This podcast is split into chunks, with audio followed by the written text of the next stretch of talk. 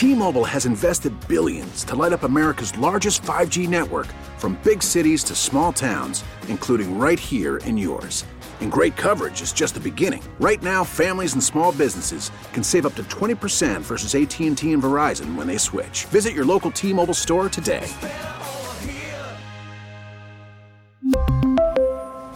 Plan savings with 3 lines of T-Mobile Essentials versus comparable available plans. Plan features and taxes and fees may vary. Baseball is in full swing. NBA playoffs are heating up, and your NFL team is gearing up for training camp. Listen to the latest on the teams you love here on the Odyssey app. The biggest sports radio stations in the country, providing unrivaled local coverage of their teams, all in one place. Exclusive interviews with players, coaches, and team executives, streaming live and always available on demand. Stay in the know with your favorite teams right here on the Odyssey app. It is 614 now on this Wednesday, February 15th, less than a week from Fat Tuesday. Parades in earnest. Tonight, a 20% chance for showers today, human highs of 78. Then I hesitate to tell you about the parades because last week they were they were kind of off a little bit with the timing. But as it stands now, a seventy percent chance for afternoon showers and evening showers tomorrow. A lot of parades rolling then, highs of eighty during the day. But the last I saw, they're saying a lot of that rain should stay on the North Shore not to wish it for you over there, but I think there are a lot more parades on this side. Uh, Friday, cold, breezy, highs of only 52, so it's going to be chilly at night. A little chilly on Saturday for Endymion and all the other parades. Tucks, I shouldn't start naming them because then you got to name them all. Highs of 54. And then Sunday, it warms rapidly, highs of 68. And then talk about rapid warning, uh, warming rather. Lundi Gras, highs of 76 with a 20% chance for showers. And then Mardi Gras itself, highs of 82.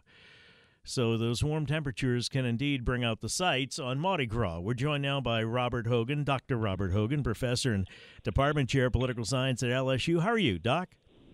I'm I'm doing well. How are you doing? I'm okay. You much of a Mardi Gras fan or not? Uh, not not not so much. No. Although we do go to parades. Uh, when the kids are little, we we went to a lot more of them. Uh, but uh, they're always fun. Do they have parades in Baton Rouge or not for Mardi Gras? Oh yes, uh, lots of parades. The biggest one is uh, I think this weekend, the Spanish Town Parade, uh, and it draws the largest crowd, uh, uh, in at least in the Baton Rouge area. Tim, the LSU um, graduate in the control room, shaking his head in agreement, Doctor. So apparently, from the student angle, yeah. he, you're right. Um, let's let's talk about millennials. I don't know if Tim's a millennial or not. Generation Z and millennials. How are we even defining those people? Do you know? Yeah, um, millennials um, are usually uh, people who were born um, after, from about 1981 to about 1996, and then you got your Generation Z from 97 to 12, and those are the ones. The, at least the Generation Z um, are the the people who are most um, you know recently uh, into into voting or, or have gotten to vote most recently, and a lot of people have been paying a lot of attention to them, uh, seeing what their voting trends are, because it pretends what's going to happen uh, into the future. I see Generation Z still getting its feet wet in politics, as this NPR story. Oldest members mm-hmm. of the mm-hmm. generation turned 26 this year. I have a child that turned 26 this year, not a child, but offspring. um, and if the political views that I hear are representative of all Generation Zers, depending on their mm-hmm. activity politically, we're going to see some changes in this country, aren't we?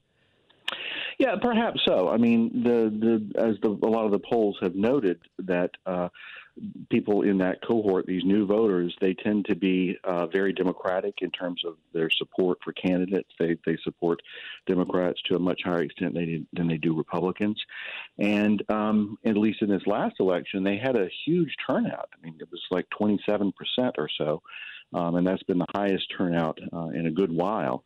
I think the second highest turnout in, in three decades. So they're turning out at higher rates, uh, and they are voting democratically. Now, on the flip side of that is it's important to understand that turnout for um, people who are very young is not very great. Um, they c- comprise a small percentage of the electorate, and their turnout, I mean, 27%, is not very high. Um, uh, although it's high for that cohort. Um, the other thing to understand is if you actually look, ask them about their party affiliation and their ideology, they're not so much in the Democratic camp. They a lot of them are independent voters in the sense that at least they say they vote independently. They don't use party to motivate their uh, their their voting behavior. Um, so um, there is some some room at least for Republicans to make inroads into this. And we also know that, that voters of this age group, and some of them, of course, in this age group aren't voters yet, um, are very mal- malleable in their thinking and and change. And we know that um, the political events um, going on in the present day shape what they're believing and, and the information and knowledge that they gain. And so um, I think there is certainly, you know, the, the fact that they're heavily Democratic right now doesn't mean that they're going to stay that way. And um, it's a lot of their voting is shaped by the current events of today. What the events will be two years from now, we don't know. Uh, so I don't think it's it's it's necessarily meaning that there's going to be this huge wave of support for Democrats in the future. I don't know if this is just anecdotal or not, but my experience has been um, younger people tend to be more liberal. And you know the mm-hmm. old the old pig in a python thing, where diff- people are at different stages of their lives and, and they fit right. different um, roles, but it seems like mm-hmm. younger people are more liberal. Then, once they start to achieve some success, they realize how much you're paying in taxes. I remember Dr. Jose Batista at Xavier told me when he tells his pharmacy students how much you're going to be paying in taxes, a lot of them change their their political mm-hmm. views, but then all of a sudden they become a little bit more conservative. But then, as they make sure that they have enough, then they can turn a little more liberal and try to help other people, unless they have a tremendous amount and where money just becomes a game to them, and then they're interested in keeping every penny they have. Is that mm-hmm. is that anywhere close to the general experience, Doc?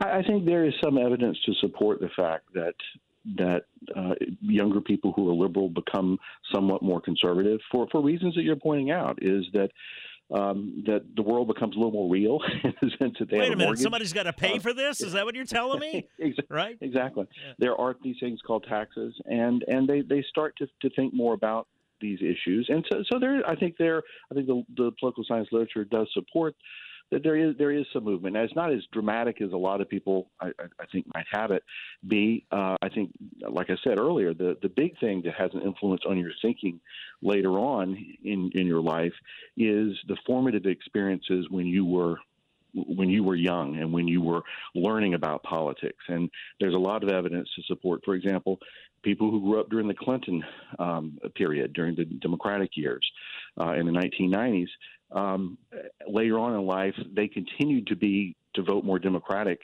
uh, than uh, other people, um, uh, you know, with similar at similar uh, levels of income and education. So there's something about the cohort of when you're growing up, what political experiences you're you know you're exposed to, what political events you're exposed to, that has this um, you know, has a way of this this um, generational imprinting, as they call it, um, on people's perspectives. And we can talk about this when we come back, Doctor Hogan.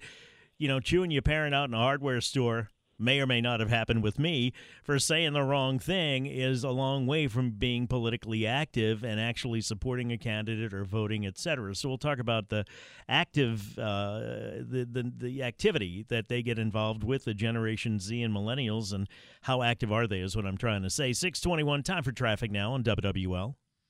626, Tommy Tucker, WWL. I'd like to hear from y'all on the Aucoin Hart Jeweler Talking text line 504 260 1870.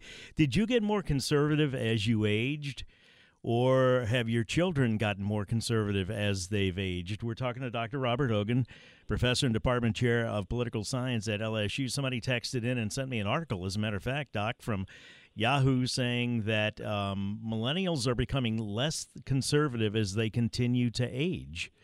So mm-hmm. I guess what I'm wondering is if here's and just knowing what my 26 year old tells me, if they are going to change, if they are not going to change their philosophy, this country is in for some major changes.